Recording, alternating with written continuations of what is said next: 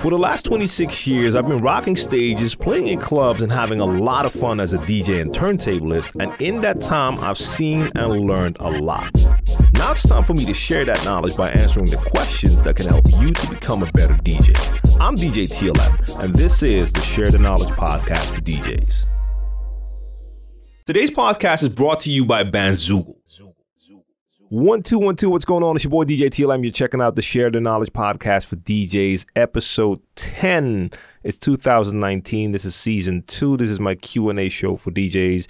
I share my 26 plus years of DJ experience, and I try to answer as many questions as I can add as much value to the DJ community as I possibly can. And sometimes I'll just have some DJ related topics that I want to talk about or just current projects that I'm working on. And I take care of all of that right here in the podcast. I want to thank you for tuning in. If you're new to the podcast, I drop a new one every Monday, and you can find me on any podcast platform. If you want to check out more of my DJ related content, make sure you check me out on YouTube. That's DJ TLM TV on YouTube. And for all my info, just go to djtlm.com. All right.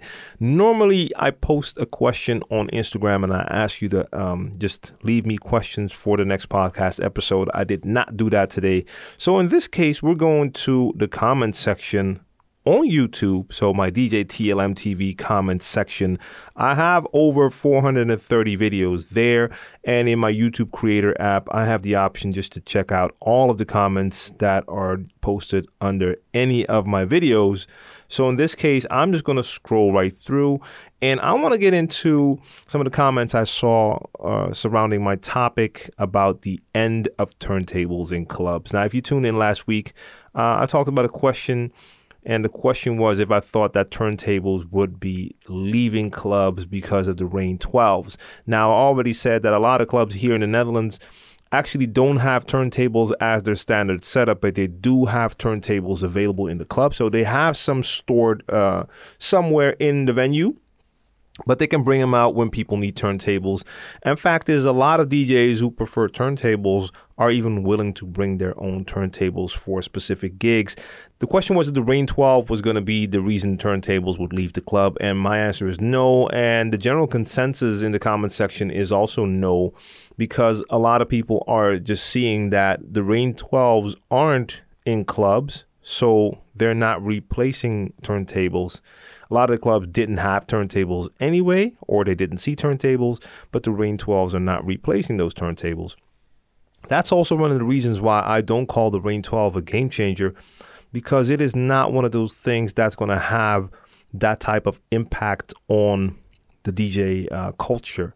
Now, I do see a lot of video material with DJs using Rane 12s, and you do have DJs that will bring their own Rane 12s to a venue and I've done that myself once.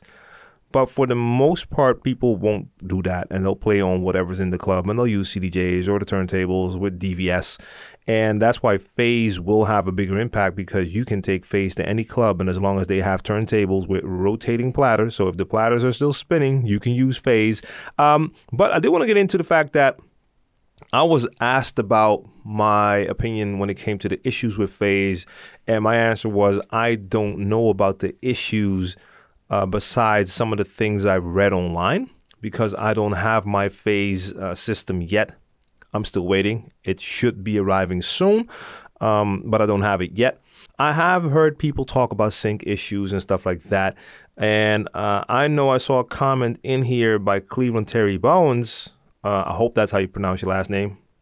And check him out on YouTube as well because I know he's made a video about Phase. He's done like a review and he's tested it.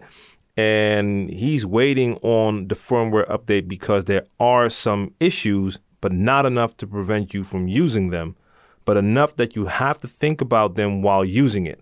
Yeah, th- there seems to be a drift issue, and hopefully firmware will fix that. I have no doubt that they're going to be able to fix issues like that with firmware uh, updates. But if that's going to be something that happens soon, I don't know. And there have been a couple of issues when it comes to waiting time and phase. That's been the main complaint for a lot of people who pre ordered their phase units over a year ago. And finally, now they have them, and communication hasn't been totally smooth. So I hope that their updates are going to be uh, coming out a little more smoothly, or at least that they communicate the, the the release of that as soon as possible. Because if I was a brand and I was launching a brand new product, I know not everything is going to be perfect. You're going to run into situations, but I would try to stay on top of that and make sure I keep a clear, open um, line of communication with the consumer and um, take their input, but also make sure I keep them up to date when it comes to what's happening, what they're working on, and when we can expect updates and stuff like that. Um, all right, let me see what is in here. I'm 41 and I've been thinking about DJing since my teens. I recently bought an entry level controller and people are losing their minds over my mixes. Can't believe how addictive it is, how supportive the DJ community is. Uh, yeah, man, that's great to hear. That's always great to hear. Uh, 41, that just reminds me of the fact that I've talked about this more and more that your age is of no importance. If you feel DJing is something you want to do, and you're 11, go for it. You're 41, go for it. You're 51, go for it. And DJing does not mean that you have to play in clubs every week. You could have all the fun in the world by just DJing at home, and every once in a while, maybe if you have like uh, a family gathering or some type of local event, you can bring out your stuff and play there as well. I mean, DJing is just fun. So don't let anything hold you back just to make sure you get yourself a set and have some fun with it. And while I'm on that subject, I'm currently, uh, and I've talked about this in the past couple of weeks because this is something that's really taking up a lot of my time right now. I'm currently working on my first official DJ course, and that is definitely aimed at the beginner DJs. So, whatever your age is, if you're starting out right now, that course is going to be uh, all for you. And my main goal with that course is to make sure that you have the right foundation. So it doesn't matter if you want to become a club DJ, festival DJ, or just play at home. Having that right foundation is just the the thing you need to set you up for success.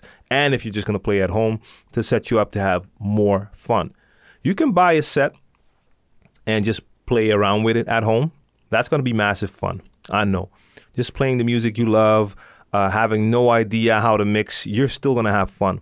But if you learn those fundamental skills and techniques, the knowledge that comes with it, that's going to help you out a lot because once you understand the structure of songs and you get a little insight into how and when you're supposed to mix and you start to hear yourself do mixes that actually make sense so they're in sync you got the EQ right you got the timing right first time I did that that blew my mind and I was just thinking about that uh, today, actually, when the first time I had an acapella, and that acapella was synced up with an instrumental, and um, I got it to work. So I had it synced right, and the timing was right.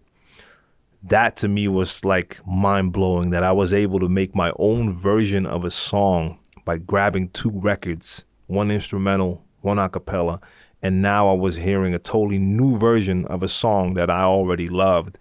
And if you're doing stuff like that, timing and being able to beat match is so important because during these last, I don't know, um, whatever, 25 years, I've heard so many, let's call them mashups, where DJs are using acapella and instrumental, where DJs were either not beat matching correctly. So the acapella was in there at the right point, but the tempo was wrong, and you could hear it get out of sync, and then the flow of the acapella just doesn't make sense anymore.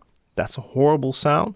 Or, to me, even worse is when you hear that the beats were matched correctly, but the acapella was placed on the wrong count. And obviously, the DJ who's doing the mashup is not hearing it.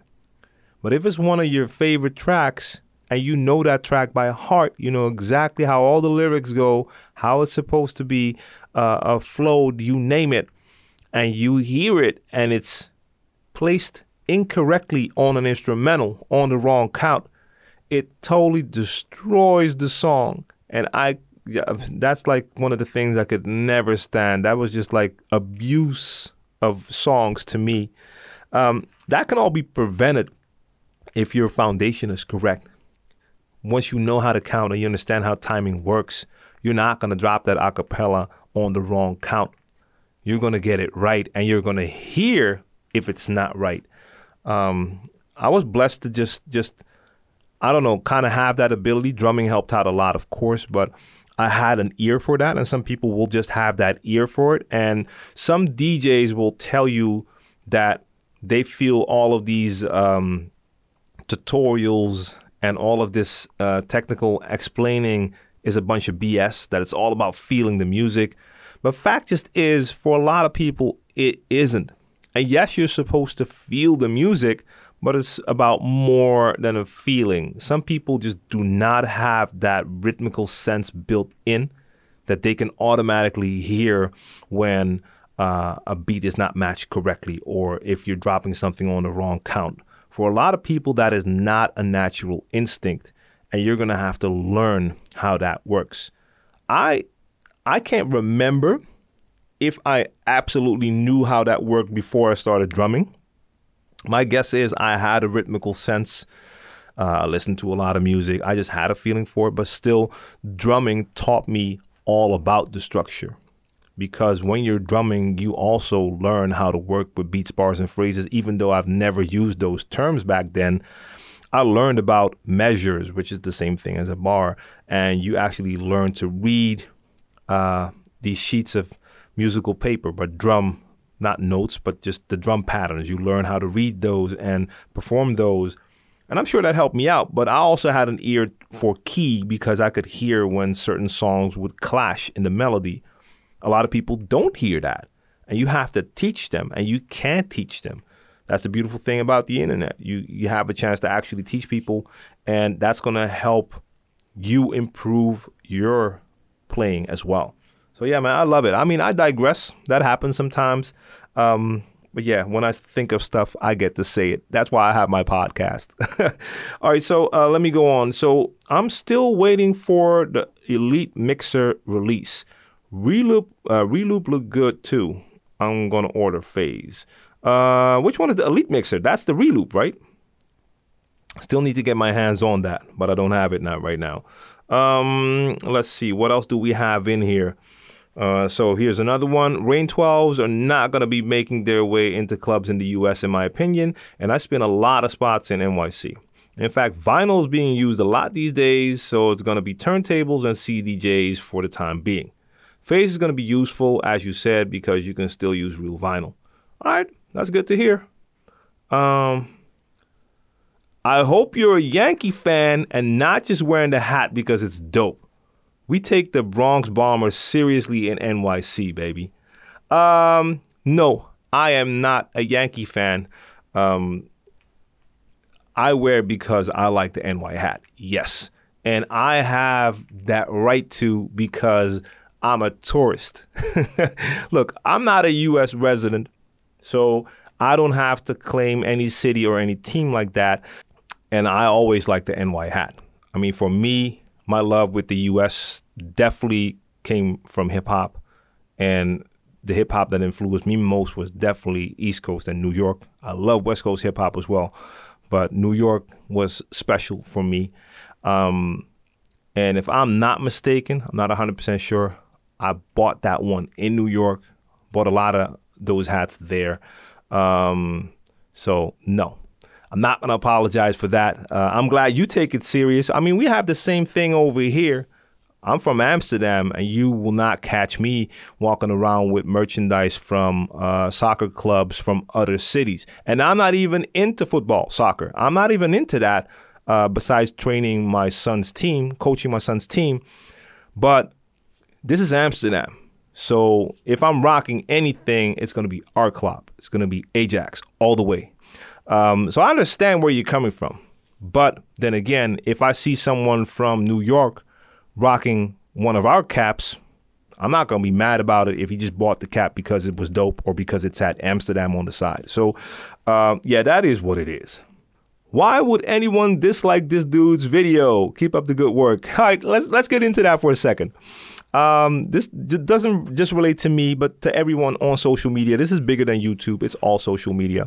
But especially when it comes to YouTube and my videos, I know I always have at least two people who have made it their um, their hobby, I guess, to make sure they dislike my video. I always have like one or two. I, I'm I'm very content with the amount of likes compared to dislikes that I receive for my videos because uh, it definitely paints uh, a picture that shows me that people appreciate the videos and that there's a pretty positive vibe around that whole channel. And you can see that in the comments as well. There's like hardly any negativity, and YouTube can be a cesspool when it comes to that. If you go to comment sections for certain types of videos, whoo, it's it's it's incredible. It's terrible to see the amount of negativity you see there. You hardly see that when it comes to all of my videos on my channel. A lot of positivity. Um, sometimes there will be discussions, but even those discussions are handled in a mature fashion. So I really like that.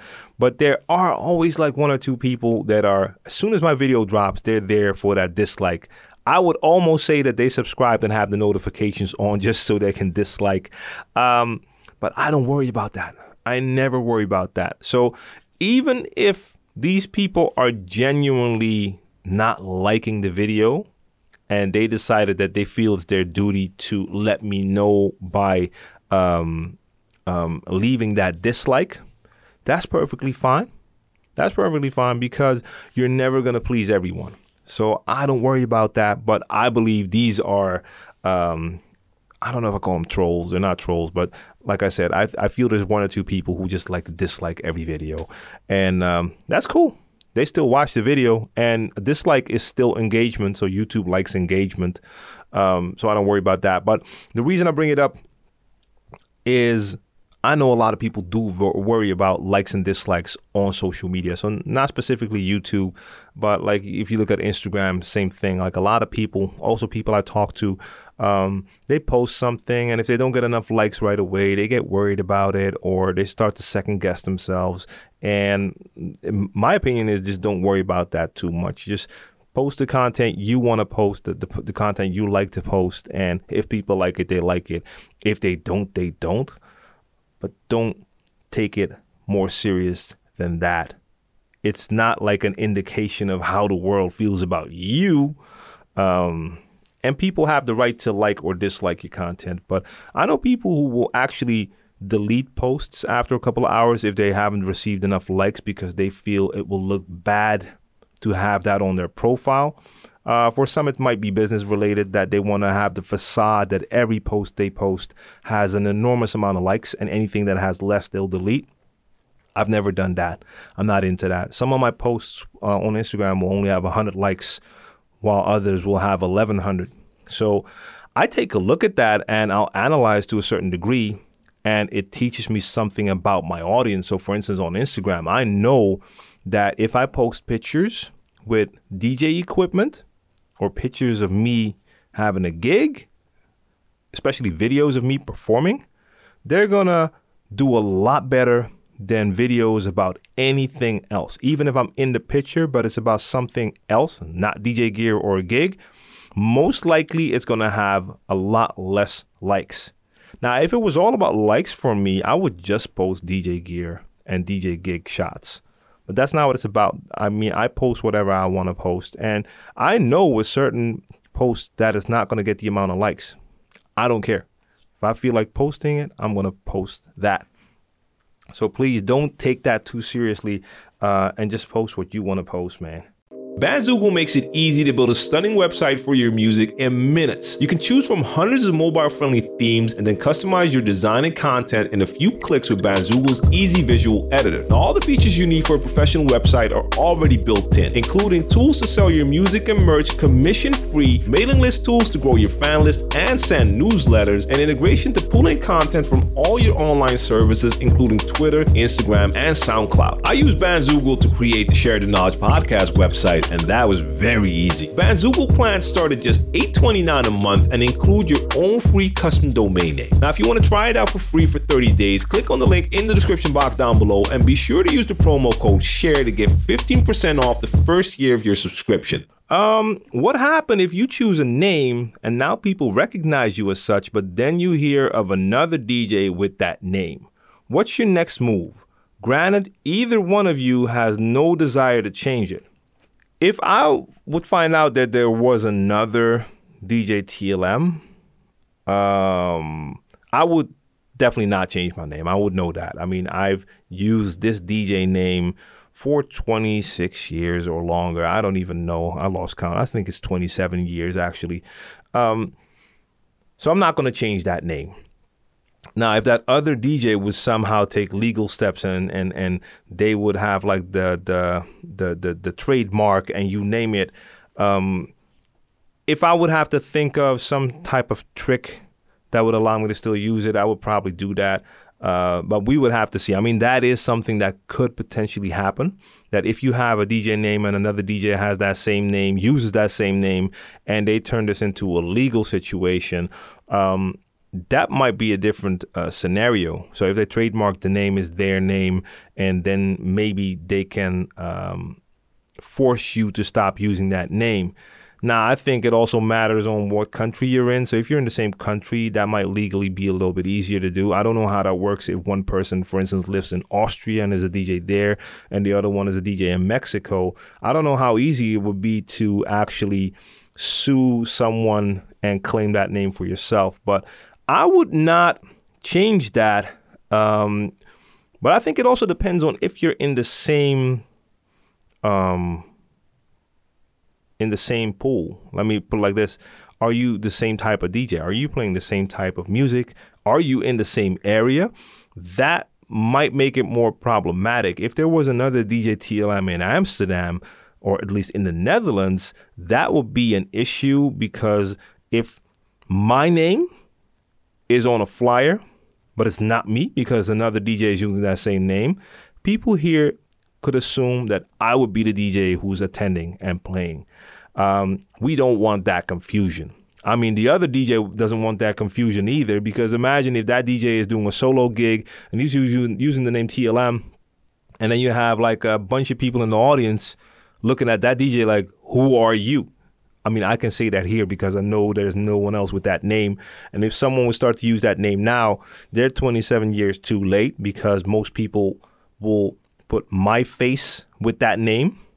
Um, but I think all those things play a role. So if you're in a totally different genre, different place, it might not matter that much. But even then, I mean, uh, that's tricky it's it's it's it's a little bit tricky. I, I mean, I can't speak on it more because I've never been in that situation. Uh, I've advised new DJs against certain names. I know one DJ who wanted to name himself DJ Scratch. So I told him I don't think that's a good idea. There's already a legendary DJ Scratch from EPMD out here. He's been DJing, I mean, I think over 30 years, well known within the hip hop scene, legendary status, you name it, still DJing. Um, I don't think it's a good idea to give yourself that name. So in that case, and I, there were a couple other situations as well where people came to me and asked me for my opinion when it came to a DJ name. And when I heard the name and heard that it was like a familiar name, I definitely advised them not to do it. But in any other scenario, I don't know what I would do. All right, so I want to talk about a comment that I saw, and this is a comment that was made for my No Regrets, No Shortcut video uh, podcast episode from a couple of weeks ago. And the comment here is that MFer is forgetting that the goal is not to be the best DJ in the world, but to enjoy what you're doing and the whole process of uh, learning and failing. I agree uh, 90%. Yes, I feel that the process and enjoying the process is very important. Uh, when I think back uh, to the beginning days of my DJ adventure, I have a lot of fun thinking about that because I remember having a lot of fun. And this started before I had my first real DJ set. This started when I first had vinyl and I started to play vinyl on two different sets. So we had a set in the living room. I had a little set in the house uh, in my in my room, and back in the days, those sets would include a turntable. So I hooked those two up. So I had two different stereo sets with a turntable, and that allowed me to play vinyl on both decks. No pitch, so I couldn't beat match. Uh, half of the things I did sounded terrible, but I just loved the fact that I was able to play multiple tracks at the same time and. Um, I would grab an acapella of one track and an instrumental, and I would just scratch. No fader, just moving it back and forth while the beat was playing. That to me was already amazing and incredible, and I loved it. Of course, when I got my first DJ set, I already had a little vinyl collection and really started to practice working on my mixes, working on my turntablism, um, a mixer with no crossfader, learning how to backspin with just the up faders, uh, recording on cassette, listening back going in again, doing the mix again, learning, improving, listening to albums, listening to scratches on an album, trying to emulate those scratches. Um, that was done with a lot of fun. I enjoyed doing it. That's why I could do it for hours on because it was something I loved to do. And I enjoyed myself to the fullest during that process. Now, especially when you start to progress, um, that helps out a lot. That's motivating. So once you learn how to do a scratch, once you get that beat uh, to match another beat, those things make you feel invincible. And I enjoyed that entire process over the years, upgrading gear, learning new techniques, doing my first gig in front of people, playing my first, uh, doing my first DJ battle, all of that, uh, feeling the nerves, then feeling happy afterwards, uh, making mistakes during live shows, you name it. It's all part of the game, all part of the process, and I loved it. Still love it. But the part where I disagree is when you say the goal is not to be the best DJ in the world. Uh, I feel you can enjoy the process to the fullest, but you can definitely feel that you want to become the best, the best whatever. In this case, we're talking about DJing, but this could be the best whatever. I know there's probably plenty of basketball players out there who enjoyed the process, but in the back of their mind, they were thinking about becoming the best. You can't tell me that Kobe Bryant wasn't thinking about being the best and he probably enjoyed the process at the same time. You can't tell me LeBron wasn't thinking about that. You can't tell me MJ was always thinking about that, being the best. So, um, no, I disagree. You can definitely feel that is your goal to become the best, but just don't forget to enjoy the process at the same time and realize if you're starting out now and you have it set in your mind that you want to become the best, that you should strive to become the best, but enjoy that process and understand it's going to be a long process, especially if you want to become the best. The best takes a lot of work, a lot of hours, days, months, years, you name it. Um, we can attest to that. When I say we, I'm talking about Brainpower, the MC that I work with, tour with, I have been touring with for 21 years. I remember the first time that we were competing, this was a national contest here in the Netherlands. I don't know if you could call it a talent show, but it was kind of like a talent show, um, but with a lot of actually talented artists. Uh, and you would do a, a couple of pre-shows, and if you would make it to the finals, you would play in a venue called Paradiso here in Amsterdam, a big venue, um, and you would be judged by a panel and the audience. And I remember we practiced uh, like eight hours a day for that, weeks on weeks on weeks, just on and on forever. Why? Because we wanted to be the best, not just for that event, but that was on our minds at that time. But we had a lot of fun doing that, but we were working nonstop because we had it in our minds that we wanted to be the best. And as an end result of that, during that event, we won the main prize that is the judge the panel's prize so they choose a winner we won. There was also a People's Choice Award. We won. There was a Best MC. He won. There was a Best DJ. I won. The only category we didn't win was Best Singer. That's because we did not sing. Beyond that, we just destroyed the competition because we worked for it. Loved the process, but we had it in our minds to go for it, not just to have fun. Having fun, that's great. But there's nothing wrong with being hungry and wanting that prize as well. And that prize can be an actual prize in a contest, but that prize can also be just to become the best.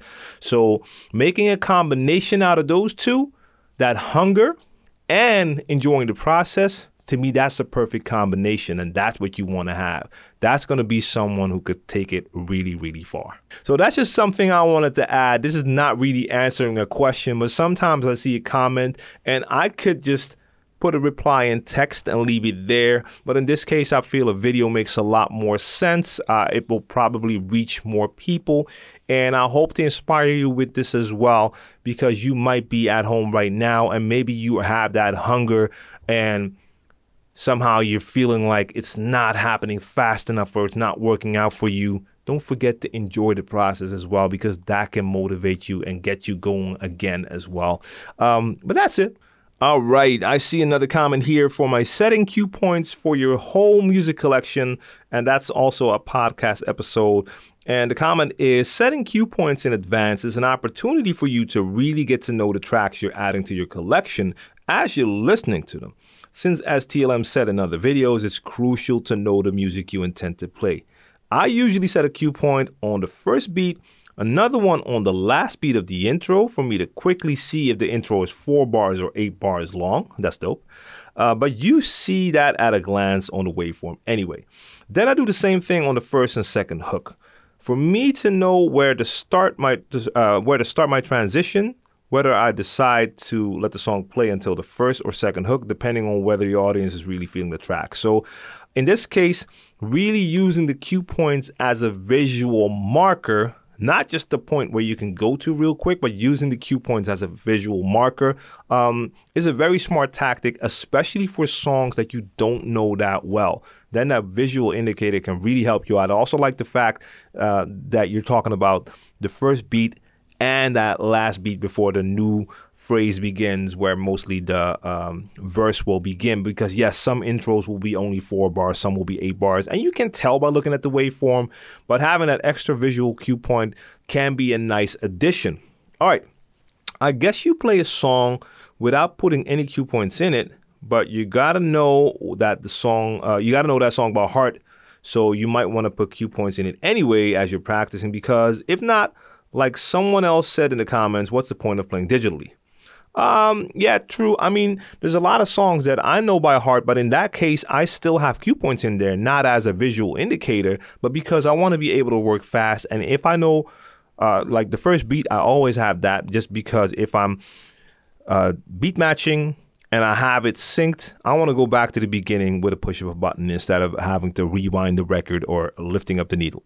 So that's a important cue point for me. Then there might be uh, other parts in the track that I just want to go to quick, and that's why I have cue points in there, even if it's a track that I know by heart. The main goal of cue points is to move fast while you're DJing. Your time is limited when you're spinning, and you want to move quick, so a lot of things are going to happen that will slow you down. You're beat matching and want to get to the beginning of the song again. Yes, that's what I just said. Exactly. Yeah, you were play, gonna play a song but realize it doesn't fit the ambiance.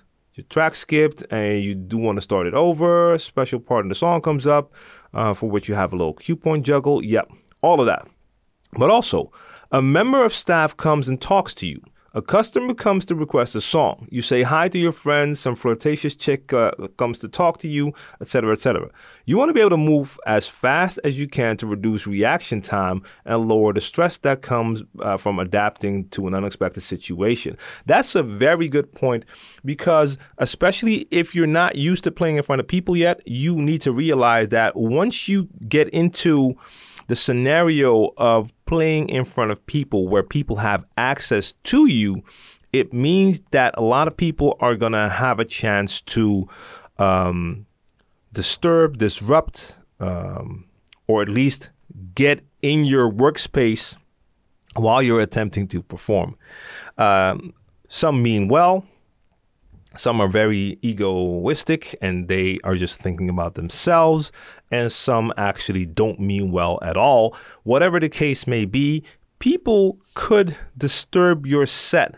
So, in that case, cue points can definitely help out as well. I've been in a situation where someone was really distracting right before I wanted to make a transition, I had to brush them off quick, then jump back to the set.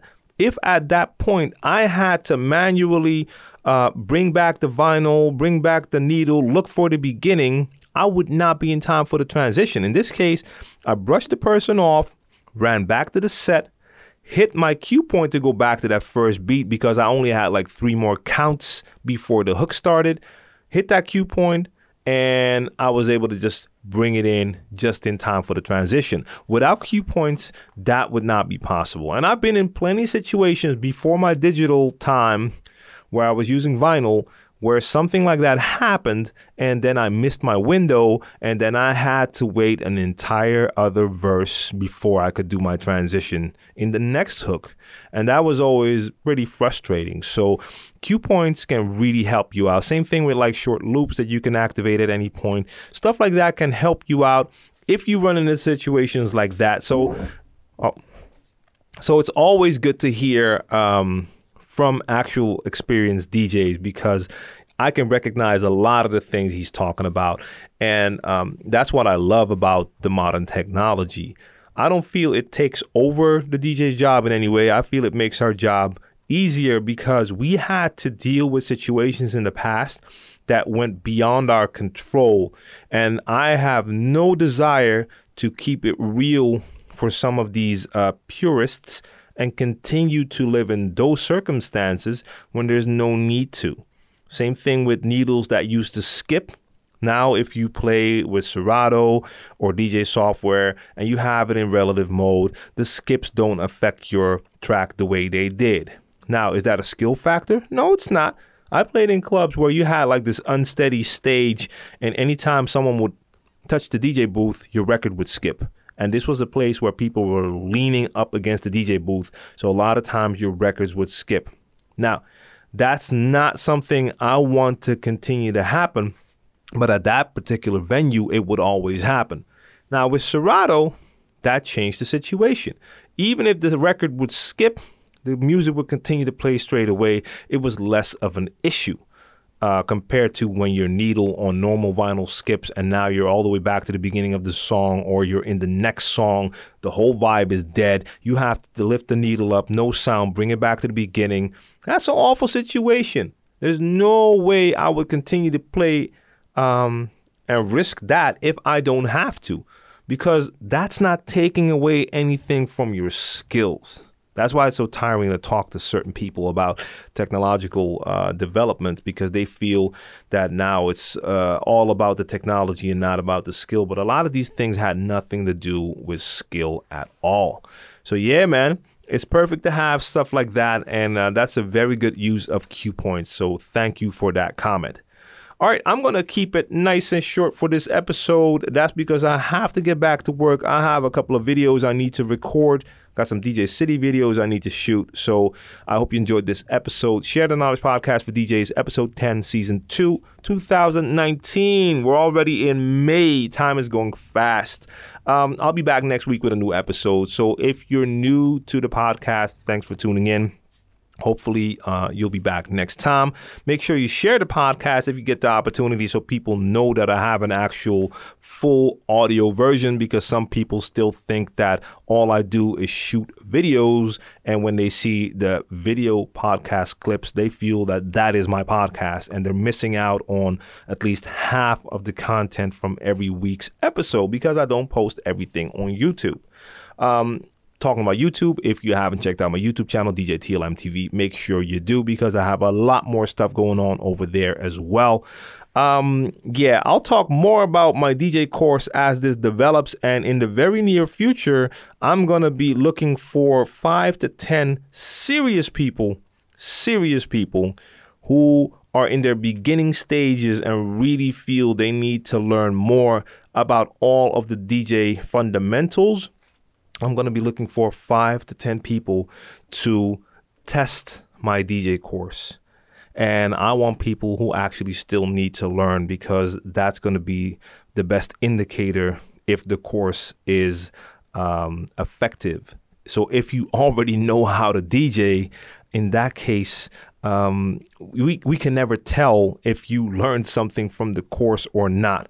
If you don't know how to DJ yet, or are really in your beginning stages, or you're still struggling with a lot of the fundamentals, then this is something that could work. Now that's going to be a little while. That's going to be like probably next week or two weeks when I start to really call out people for that. But uh, if you're listening to a podcast right now and you are a beginner and you are interested, uh, I'm, I'm I will be selecting five to ten people to test the course. You're gonna have to do the entire course from beginning to end, and the only thing that I'll ask from you is that you give me the feedback and write me a testimonial. That's going to be it. Uh, so you're getting that DJ course entirely free, and trust me, that is a very nice discount. uh, I'll talk more about that very, very soon. All right, thanks for tuning in. See you next week.